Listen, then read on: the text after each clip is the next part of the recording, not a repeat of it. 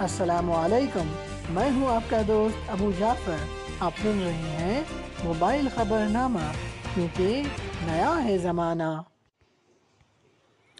مودی کو داخلی سلامتی پر بریفنگ۔ نئی دہلی دو دسمبر، پی ٹی آئی۔ وزیر اعظم نریندر مودی کو چہر شنبے کو پچپنویں سالانہ ڈی جی پیز اور آئی جی پیس کانفرنس میں ملک کی داخلی سیانتی صورتحال پر بریفنگ دی گئی۔ اس میٹنگ میں مرکزی وزیر داخلہ امت شاہ نے بھی شرکت کی۔ امت شاہ نے اپنے افتتاحی اجلاس میں قومی سلامتی سے متعلق پالیسی مسائل کو نمایاں کیا اور بحران اور سانحات سے نمٹنے میں فرنٹ لائن وائرس کی حیثیت سے پولیس کے رول کی تعریف کی۔